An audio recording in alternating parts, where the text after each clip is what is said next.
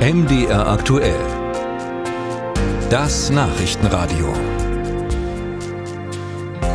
Im Ukraine-Krieg gibt es eine bemerkenswerte neue Entwicklung. Dort spielt die Söldnergruppe Wagner eine wichtige Rolle. Sie kämpft im Auftrag Russlands und soll dabei brutal und kompromisslos vorgehen. Nun wird darüber spekuliert, dass der Anführer Jewgeni Prigoschin bei einem Flugzeugabsturz ums Leben gekommen sein könnte. Darüber haben wir heute Morgen mit Christina Nagel gesprochen, unserer Korrespondentin in Moskau.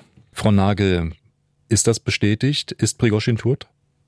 Es ist so halb bestätigt. Man weiß, dass er auf der Passagierliste steht. Daraus hat äh, die Luftfahrtbehörde Russlands dann gemacht, dass er auch an Bord war. Aber ob er sich tatsächlich an Bord befunden hat, ob er unter den zehn Toten ist, das wissen wir noch nicht endgültig. Das ist noch nicht bestätigt. Man hat weder eine Leiche gefunden oder präsentiert, die aussieht wie Prigozhin, noch hat es natürlich jetzt schon irgendwelche DNA-Analysen gegeben. Insofern, die Ermittler sind vor Ort. Seine Anhänger glauben, er ist tot, aber wirklich bestätigt ist es nicht. Was kann man denn über diesen Flugzeugabsturz wissen zur Stunde? Was ist da möglicherweise passiert zwischen Moskau und St. Petersburg? Es ist wohl so, dass äh, die meisten Experten inzwischen davon ausgehen, dass es tatsächlich eine Explosion gegeben hat. Ähm, das basiert auf einem Video, das es gibt, das von Experten analysiert worden ist. Da wurde Sequenz für Sequenz angeguckt. Da wurden natürlich auch geguckt, wie sehen die Wrackteile aus. Und daraus wurde inzwischen abgeleitet, dass es eben eine Explosion gegeben haben muss. Für die Anhänger, für die Kanäle, die Prigozhin nahestehen, ist ganz klar, wer dafür verantwortlich ist. Die sprechen davon, dass die Maschine von von Prigozhin abgeschossen worden ist von der russischen Luftabwehr.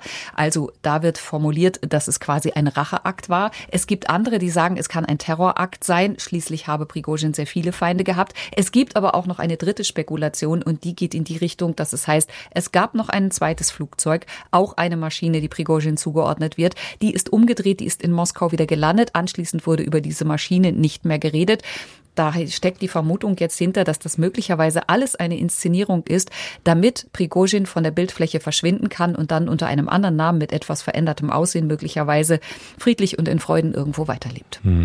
Angenommen, ähm, Prigozhin ist tatsächlich tot. Wie würde das die Situation im Ukraine-Krieg, auch äh, die russische Situation verändern?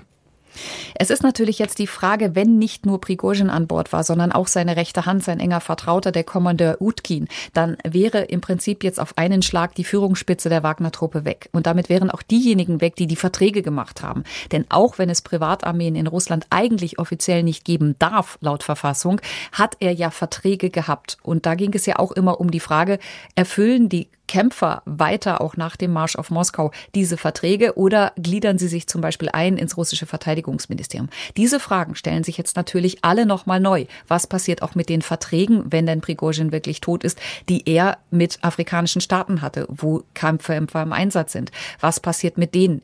Nimmt die jetzt alle der russische Staat. Das wird sehr spannend sein äh, zu beobachten, weil sich daraus vielleicht auch ablesen lässt, wer davon jetzt tatsächlich profitieren mhm. könnte. Auffällig ist auch, äh, dass wir über diesen Flugzeugabsturz heute reden, am 24. August. Das ist der Unabhängigkeitstag der Ukraine von der Sowjetunion. Gibt es Reaktionen aus der Ukraine schon? Es gibt äh, eine, wenn ich das in den Agenturen richtig sehe, und zwar vom Berater des Präsidenten, also von Mikhailo Podoljak, äh, der nochmal äh, darauf hinweist, dass eben dieser Absturz auf den Tag genau zwei Monate nach dem Marsch auf Moskau stattfindet.